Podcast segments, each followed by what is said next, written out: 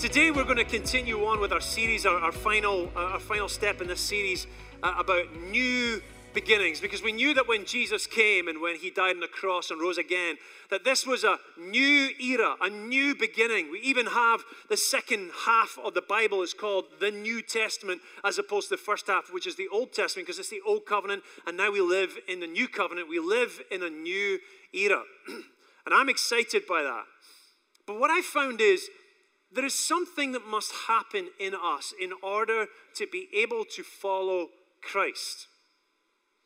Years ago, in my life, I probably had about 3 romantic relationships, right? And talking about romantic relationships is not one of my favorite things to do. And my wife is probably sitting there going, where are we going with this right now? And I've probably had about 3 romantic relationships that have affected me in my life. And the first one that I had was probably I was about 17 years old. And when I grew up as a pastor's kid, and I took up guitar, and so they asked me to start a youth band, and I started a youth band, and what little did I know that playing guitar and playing in a youth band can actually get you some attention from the ladies, right? And I was no good-looking guy. I mean, acne, all that stuff, you know. My idea of preening myself was taking a comb and dragging it across my head one time, and that was my hairbrush. You know, it's kind of, you know, when a young teenage guys are okay. Anyway, so I remember on a Friday night, and there was a youth meeting. I was asked to kind of lead the music and stuff, and so I had done it. And then the meeting was over, and all the teaching was done. The meeting was over, and I was up on stage, and I was just sitting there just packing my stuff up. And this young lady came up on the stage to speak to me and to introduce me, and I'm like, oh, hello. And she got to, you know, speaking with me, introduced herself, and I introduced myself, and I was chatting with her, and I found out she was actually the sister of one of the other guys that were in my band, Circle. And so I was chatting with her, and she goes, so would you like to meet up in town tomorrow? We'll just hang out in town tomorrow, right? So on the outside, I'm like, yeah, I think I can fit that in, but on the inside, I'm like, heck yeah! Right? Because I had never, ever gotten attention from any young ladies ever in my life, right? I would be lucky if I get attention from a stray dog, but I certainly wasn't going to get any attention from any young ladies. And so I, you know, the next day I get myself together, and I'm making you wear your best clothes that you can find, your best jeans, and everything's got, it's got to be the best, because that's your best impression. So I get into town on my bike, right into town, and I meet her at the exact place she said we would meet, and she brought a friend along, and I'm like, oh, I'm meeting a friend as well? Okay. And so I thought, well, maybe that's a safe way of doing it, you know, she's got a friend with her. And then I said, okay, so what do you want to do? And what we did was we went from store to store to store looking at women's clothes, right? Now, that's not what you usually are guessing is going to happen in life. Maybe you try and get to know each other, sit over coffee, look each other in each other's eyes. But no, we went and looked at women's clothes. Now, I grew up with 2 sisters and a mother, so I've been dragged around women's clothes before. So I'm kind of used to this game. This is not a new gig for me.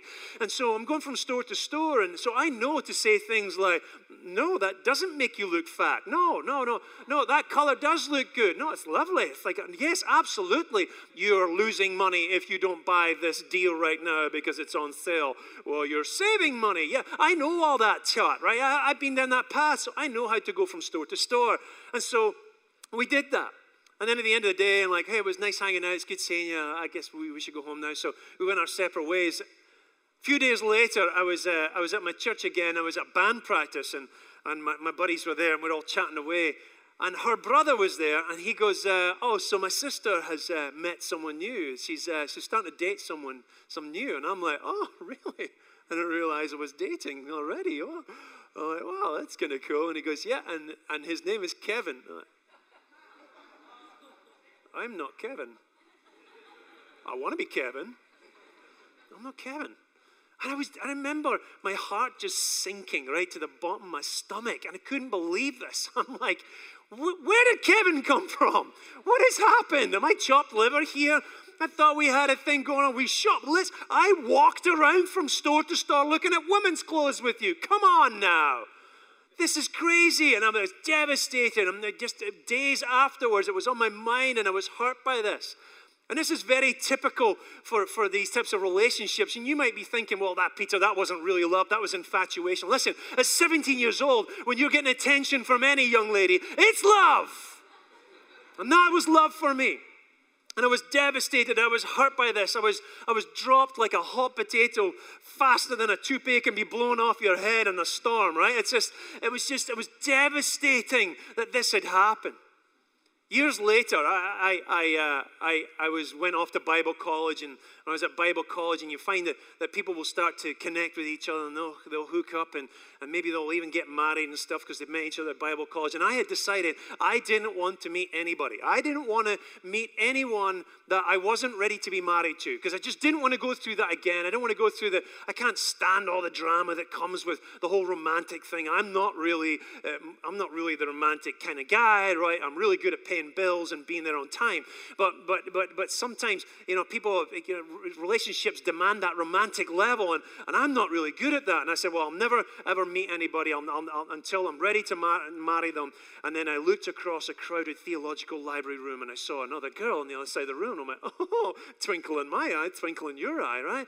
And so we got to know each other, and as we spent time with each other, there was a shift within myself, where I wasn't willing to jump headlong into some emotional feeling with another person, and I wasn't going to go shopping around women's clothes anymore, right? So there was going to be a very, very measured steps of how I was going to build my relationship with her, and as we did that, we got into a deeper relationship, and then we did have a romantic relationship. We got to the point we were with each other for 2 years, nearly getting to the point we were about to get married, and we decided not to.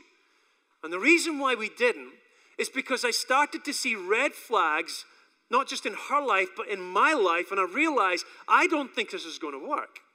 I got to a place where I even got so scared that one night I had a dream that I was speaking to my children, explaining to them why I was going to have to leave their mother, and I was really scared. I was shaken by that. I got to a point where I decided, listen, I can't be with you. I have promised that I will be there for you until Christ returns, and I can't keep that promise. And I was so devastated that I couldn't live up to what I wanted to live up to.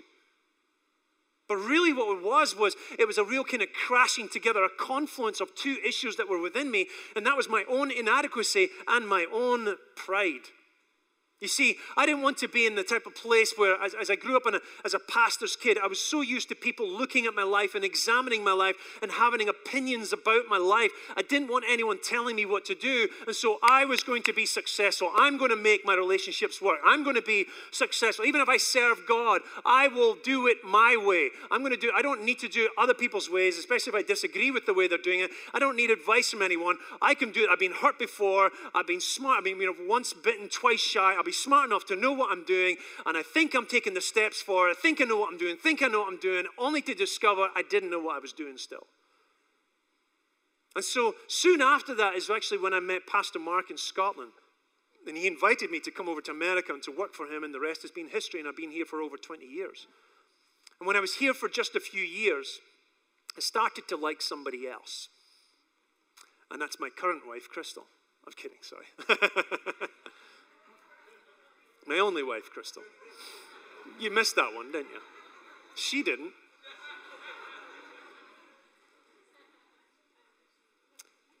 But this time round, I didn't want to tell God how it had to be. I wasn't going to tell him it has to be this way. And neither was I going to say, no, I'll withdraw myself from you, and I'll only do it my way. I want to be with... I decided to become someone who is not willful. Because you see, in my first relationship, I was just blindly headlong, ready to take whatever I could get. But by the time I got to my second relationship, I was much more willful. It was my will that was in control. I was not going to be told what to do. I was going to take control of how things were going to go. But by the time I got to the place where I was considering Crystal, I was much more of a surrendered person. Maybe not entirely. But there was a time when my father came over, and I wasn't about to just jump into a relationship with Crystal. My father came over to America, and I took him out for lunch. And I remember the very restaurant in Altamont that we went to. And we went to this little restaurant, and I remember him sitting across the table from me. And I said, Dad, I've got a question for you. And he goes, I know what you're going to ask. And I said, well, what am I going to ask? And he said, it's not for me to say, it's for you to say. It's got to come out of you.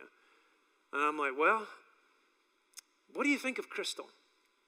And he said, I think that she'll be one of the best choices you'll ever make in your life. And that just gave me this whole lease of life, this freedom to be able to choose something that I was scared of doing. I mean, I was going to marry an American. How scary is that, right? Okay, so I was scared of doing this, right? So I was going to have to give up my country. Would I have to give up where I lived? Was I going to give up what I had to do in life? I was only here for a couple of years. I wasn't really had plans of staying here forever in America, right? As amazing as it is, right? And so I was scared about doing it, but I stopped getting to the point of telling God how things had to be. I was now in the place where I was willing to be surrendered. Whatever you want me to do, God, that's what I'll do. And I believe that following Christ is much like having a romantic relationship. Because when you follow Christ, it has to be based on a heart of love. It's got to be based on how much you're going to be involved in this relationship. Now, some of you have maybe had that stage in your life where you've had a deeply emotional, romantic relationship with Christ where you were all in. You realized that he had saved you and everything was so wonderful and it was wonderful. It was great. You were just so grateful that someone chose you. Maybe you've made mistakes in life and you were just so glad that Jesus came along and said, I'll take you. You can be on my team. I want to have you on my team. And you were so glad that you weren't the last guy standing to be picked to go on someone's team. You were chosen by Christ. But maybe what happens as you go along, maybe you've had the experience of the church hurting you, or maybe you think that Jesus or God has disappointed you. And what happens as you're walking with Christ, there's a little bit of a distance that comes between you and him. Marriages can sometimes be that way, where when we first see people who are couples who are coming to get married, they're all over it. It's like they're nearly sitting on top of each other on the couch when they're looking for advice of how to get married, etc. Give it maybe 5 or 10 years, and suddenly they're sitting on the other ends of the couch. They're still married, they're still committed, but they're no longer got that closeness. There's a gap between them. The times when they would walk along the seashore holding hands, eating bags of pork rind or something, you know, and just being so glad to be together because that's all we could afford. Now you have the money and you're not taking the time to spend with each other. Sometimes that can be like our walk with Christ. And it's like we're in so much control of how the blessing in our life must come about that it has to be my way. It's got to be this way. And if it didn't happen that way, then maybe I'm now just a little bit disappointed. As I look in scriptures, one of my favorite people in the Bible is a guy by the name of Peter, whose same name as mine. That's not the reason. But he went through this whole process of his relationship with Christ had to change. And it took him 3.5 years for it to entirely change. In Matthew chapter 16, this is months before Christ is about to go to the cross, and he turns to his disciples and he says, who do you think I am? And Peter confessed him and said, you're the Son of the living God. And Jesus said, you get who I am. And because you get who I am, I'm going to build my church upon you. And then in the very same instance, he didn't get what Jesus had to do. He knew who he was in love with, but he didn't know what he had to do. And we're going to pick up in verse 21. It says, Jesus began to explain to his disciples that he must go to Jerusalem and suffer many things at the hands of elders, the chief priests, and the teachers of the law, and that he must be killed on the third day, and on the third day be raised to life. What is that about? We know that's about Jesus going to the cross. That's what we just celebrated last weekend with Good Friday and then the resurrection on Easter. But Peter took him aside. He took him away from anybody else because he maybe didn't want to embarrass him in front of his friends, in front of his disciples. Like, Jesus, come over here. Listen. I don't think you get how this must work. You can't go to a cross. We need to do a change of plans. And Peter took him aside and began to rebuke him. Now, that there must be your biggest warning, your big flag of warning, right? You're rebuking the God of gods, the Lord of lords, the Prince of Peace, the one who created heaven and earth. Let me rebuke God and tell him how he's going to do things. But we do this all the time. God, what do you think you're doing? I don't understand. Explain yourself, God. he began to rebuke him. "Never, Lord," he said. "This shall never happen to you." Jesus turned and said to Peter, "Get behind me, Satan. You are a stumbling block to me. You do not have in mind the concerns of God, but your own concern. You're not really concerned about how I am loved. You're not really in concern of what I'm going to do. You just want things to be your way. You're more concerned about what you feel about this love, not about how I feel." Then Jesus said to his disciples, "Whoever wants to be my disciple must," what does that word say? Come on, say it with enthusiasm. "Whoever wants to be my disciple must deny themselves." What does deny mean? It means to surrender, not your way, but God's way. Surrender is the only way you can follow after Christ. Hello. There isn't another way of following Christ. You can't follow at a distance. You can't be a part-time lover with Jesus Christ on the weekend. It's a 24/7. Everything is surrendered. You don't take Jesus and put him at the top of your list. He is the very paper that everything in your life is written upon. And so everything is now defined and surrendered to him. Then Jesus said to his disciples, "Whoever wants to be my disciple must deny themselves and take up their cross and follow me. For whoever wants to save their life will lose it, but whoever loses their life for me will find it." This is all about surrender. Months, maybe a year later or so, I think it was maybe months later, Jesus finally has met with these guys in an upper room, and they're about to have the Last Supper. And as they're in that upper room, Jesus knows this is the last time I get to spend with my guys before I become the sacrifice. And we know the story. We know he was in the upper room, and he took the bread and he took the wine and he made them into sacraments, and he said, "I want you to take these things and I want you to remember me and what I'm about to do." And then that evening he was betrayed by Judas, and he was taken off to the temple courts, where the priests actually accused him and beat him and did all these different things. But as he was with them in John chapter 13, it says this. It says, "My children," he said, "I will be with you only a little longer. You will look for me, and just as I told the Jews, so I tell you now, where I am going, you cannot come." And Peter asked, "Lord, why can't I follow you now? I will lay down my life for you."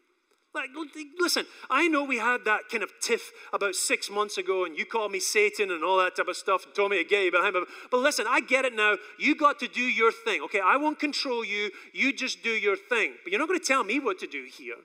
You're not going to tell me that I can't love you the way I want to love you. You can't tell me how I'm going to love you, how I'm going to be in this relationship with you. You can't dictate how things are going to be. Then Jesus answered, "Will you really lay down your life for me? Very truly, I tell you, before the rooster crows, you will disown me 3 times. You see, Peter could accept the cross for Jesus, but he couldn't accept it for himself, because he probably didn't think that he would need to go to the cross. What has he done that's wrong? What has he done that would ever warrant being crucified or being tortured, or being hurt, or being rejected by God upon a cross? What has he ever done? He's brought his best A game every time. But Christ tells him his pride must be broken, because the love and the relationship that existed between him and Christ was based on his pride. It was based on, this is how things must happen. But you can't have a relationship with Christ that way. And as Jesus was taken to Garden Gethsemane, they went to pray, and he was taken by the guards, and they were taken off to the courtyard where all the priests were. He was taken, we know that he was interrogated, and he was spat upon, he was beaten, and Peter decided to follow closely behind, and he followed just closely enough to try and hear what was going on and try to see what was going on. Then a young girl comes up to him and says, "Hey, aren't you that guy that was with Peter I saw earlier on?" He's like, "Hey, no, I'm not me. Shh, shh, shh. I'm not here, okay? It's not me. Just leave me alone." And someone else came up and said, "No, you are. You're the guy. You're one of Jesus's guys, aren't you?" He's like, "No, it's not me. I don't know what you're talking about. Leave me alone."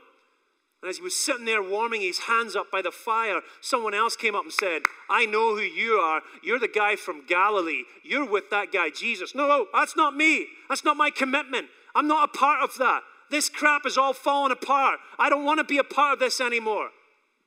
And oftentimes this is what we do even with marriages. We certainly do it with Jesus, is that when things are not going the way that we want it to go, we're ready to withdraw ourselves, even though we've said, I will be there until the day comes and everything falls apart. I will stand. And you didn't. The fact is, every one of us is Peter. Every one of us will deny Christ. Every one of us will fail at some point. It's going to happen. Maybe you've been the type of person who has failed pursuing Christ, that one day, once you were excited about telling other people about Christ, you were evangelistic, but your voice has now been quenched because you got disappointed by the fact of how other people treated you. Or maybe you had great dreams for your marriage and you were so excited about how this will be an example of marriage and there'll be joy, and now maybe you're divorced. Maybe you've been in the place where you had great vision for life and you wanted to be significant in life, but actually you've now been sucked into a lifestyle of just paying for your bills, and now the only thing that excites you is what you bought that was new, that's a new toy. Maybe you've got that type of faith where once I was in love with Jesus Christ, but now it's like we're sitting on opposite ends of the couch in front of God the Father, and we need some counseling about we don't have that love anymore. I've lost that love and feeling. We do that with each other, and we have done it with Christ. And I would be in that place myself where I nearly married the wrong person simply because I had to succeed at this. I had to make it work my way. But the only way that works is when you are completely surrendered. Jesus is not the only one who needs to carry the cross. And let me say this, if you need to forgive us as a church or whatever church you've ever been to that sold you the idea that getting with Jesus was going to make everything wonderful, we are sorry. Because it's not wonderful. When I came to Jesus, that's when all my problems began. When I got married, that's when my work really began, right? Having marriage is work. It's difficult. Raising children crushes you, as we talked about last week, right? You want to shake us, children? Okay. And it's the same with Jesus, that when you're walking with Jesus, there is a crushing that must happen, that you must die. You must deny yourself. You must entirely surrender in order to have the type of love that you so desire to have. It just can't be about you. Hello, Northwest. It can't be about you. As Peter saw Jesus going to the cross and how devastated he must have felt, he went back to his business. He decided, if I've lost my old way, if I've lost the one that I love, if I've lost my vision, if I've lost my desire, then I'm just going to go back, and I'm just going to go back to work. I'm going to go back to work. And it says that he was out fishing, and he was back on his boat, and he'd been fishing all night, and there was no fish to be caught. There was nothing there. And then a guy on the shore shouted to him and said, you should throw your net on the other side. And the amazing thing was, that was Jesus, but he didn't know it was that. He didn't even argue with him and go, who are you? Do you fish? I'm the one that fishes. I've been fishing all night long. I'm the guy who knows what he's doing. I'm the expert. Who do you think you are to tell me what to do? I can handle this stuff. Thanks very much. No, he didn't do that. He was such a surrendered, broken fellow that he just went, I got nothing to lose. I have no fish. I got no future. I got nothing left. And he threw it over the other side and got in such a pool of fish into his boat. His buddy went, I think that's Jesus. And what he did was he didn't wait to verify whether it was Jesus. He literally just ran over and jumped over into the water and swam for shore till he could find Jesus. And then his buddies rowed the boat into shore. And it doesn't really have much of what Jesus said. It's not written what they talked about as he came up on shore and asked, is that you really you? Because we don't know if they said anything. But they sat down, and Jesus said, go back to your boat and bring in some fish. And when he brought in some fish, they cooked it together and they ate together. And we pick it up in John chapter 21. It says this, and when they had finished eating, Jesus said to Simon Peter, Simon, son of John. Note that. He called him Simon, not Peter. He was addressing who he was. He was addressing his past. He was taking him to a place where he had to go through a place of healing. You're Simon. The reason why you've been Simon is because you weren't broken. It was your way. It was your old way. You haven't taken up the cross. You're still your old self. I need you to entirely change. But he didn't say any of that. He just said, Simon, son of John, do you love me more than these? More than what? Do you love me more than this business? Do you love me more than your own security? Do you love me more than all your dreams and ideas of how life should be? Do you love me than all the people that you've ever left? Your family, your friends, your siblings. Do you love me more than them? Do you love me more than being in control of your life and even in this relationship that you and I have together? Do you love me more than that? Yes, Lord, he said. You know that I love you. And Jesus said, then go do your purpose. Feed my lambs. You know that I've been calling you to something greater than what you've ever done in life. Something greater than you could ever imagine. I want you to go about that business and make that happen. Yes, Lord, he said, you know that I love you. Jesus said, feed my lambs. Again, Jesus said, a second time, Simon, son of John, do you love me?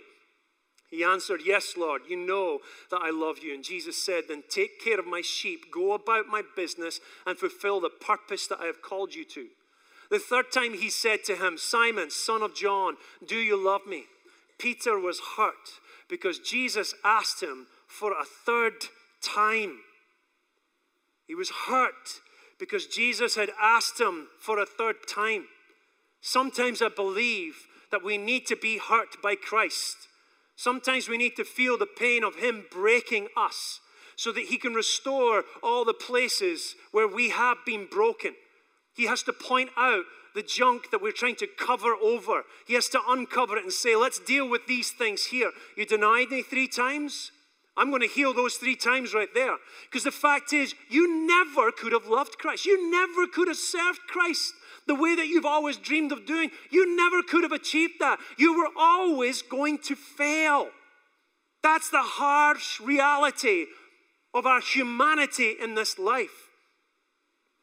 And so he goes through them one by one, and what he doesn't do is he doesn't say, I forgive you now. He says something entirely different. He says, do you love me? Do you want to close this gap with me?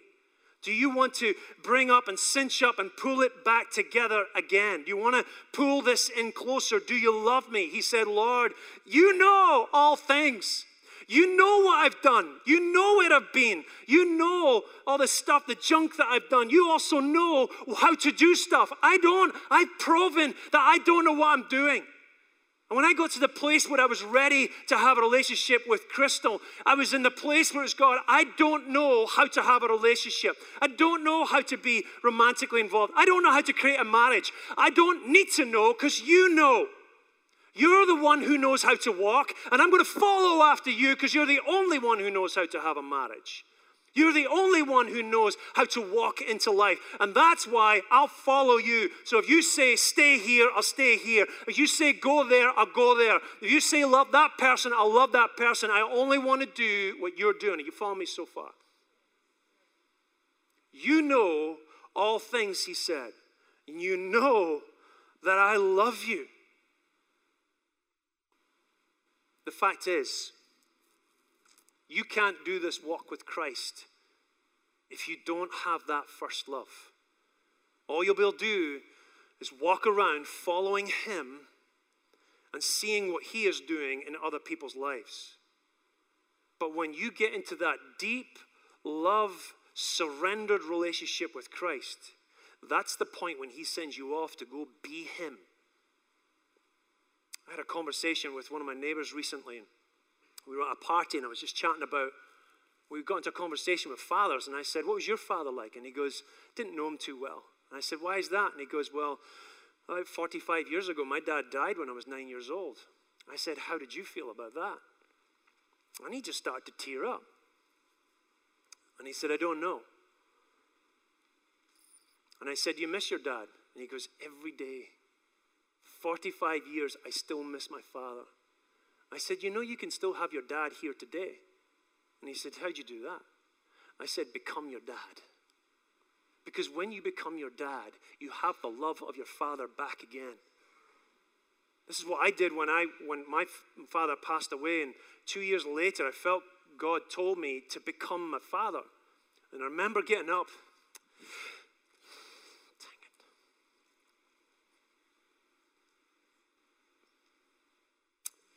I remember getting up, and I remember going to the wardrobe, and I remember digging out his shoes, and I put his shoes on, and I decided to walk in his shoes. I could have my father here today. I just had to become him. You can have Christ in your heart today. You have to become him. Jesus just said, you have to fall deeply in love with me and then become me. Go feed my sheep. Go feed my lambs. Go do everything that I've called you to. Which is why in this church that we want four things for you to discover. And the first one is this. We want you to know God. We don't want you to be a weekend Christian. We don't want you to know about God just because you read the Bible. We want you to fall deeply in love with the Son. We want you to know him like you know him like you know him.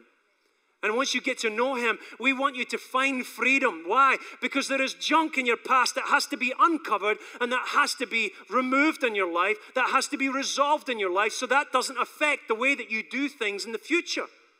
This is why Jesus said to cast off your burdens upon him, for he comes to heal the brokenhearted and bandage their wounds. Finding freedom is so important in our lives. The third thing is that we want you to know the body of Christ. Why? Because Jesus has decided to manifest himself entirely in the body of Christ. It's only through each other that we're able to discover other parts of what Jesus is and what he says. This is just the way it works. Years ago, when I first came over to America and I was trying to move on from that dysfunctional relationship I had, I remember driving down the road one day with Pastor Mark, and I was just going through a bad day, and I was in tears, and I was crying. I'm like, it sucks, and all this type of stuff. And I was telling him how bad my day was, and then he said this thing. It was a little bit of a drop the mic moment, and he goes, well, if that's the worst thing you have to live with, you've got a lot to be thankful for. And it was like he was saying, sucketh it up in the name of Jesus. MoveOn.com. If this is the worst thing you have to live with, you've got a lot to be grateful for because your name is written in the Lamb's Book of Life. It's the only thing you need to worry about. And that moment changed my life. It was like a pivot point when I was able to say, I'm done.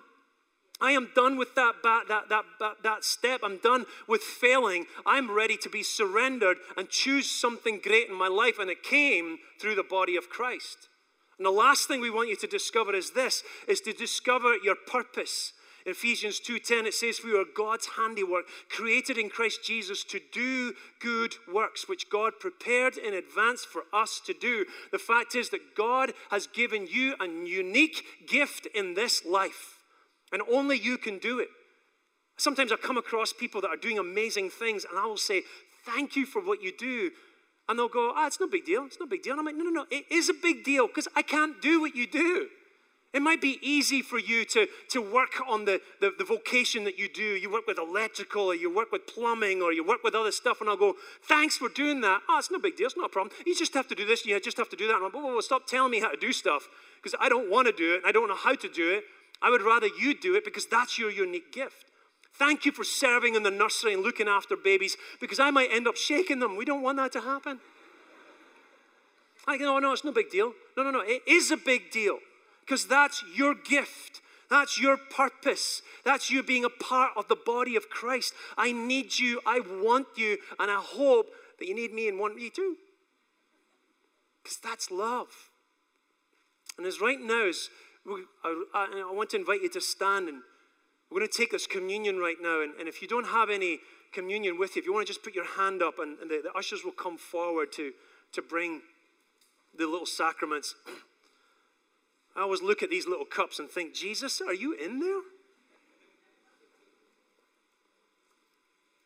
Because I believe as we're taking communion together, I believe that when Peter was taking this, Usually we talk about Jesus, right? And that's the important thing here is Jesus. But I believe that when Peter took the sacraments from that day forward, he didn't look at the sacraments and think, look how bad the past was. But he saw the sacrament as a pivot point in his life where everything changed, where he became suffered, he was crushed, and he became surrendered to the cross. This is where love began again and where it took a deep root within him. Now, I want to encourage you this morning that God has way more for you than you realize. You think you've failed up to this point. If you think that you have done well up to this point, it took Peter 3 years, 3.5 years to get to this point. How many years has it taken you? Don't sweat it. It doesn't have to be done overnight. But trust that God will crush you enough to take you to the place of discovering life. So as we take this wafer, we hold it up and we say, Father, we thank you for the gift of your Son. That your Son has been the pivot point for us. That he was broken so that we might be healed. He was broken so that our past can be crushed and we don't have to stay in brokenness, but we can be done with brokenness. And we thank you, Father, for giving us your Son's body, and we receive it now in the name of Jesus.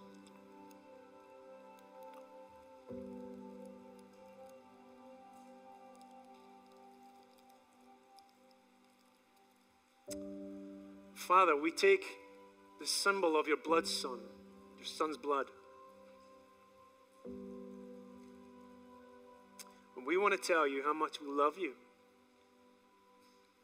We want to tell you how much we need you. And we receive what you have done, and we receive even the cross that we must carry in order to be in love with the Most High. We receive you now in the name of Jesus.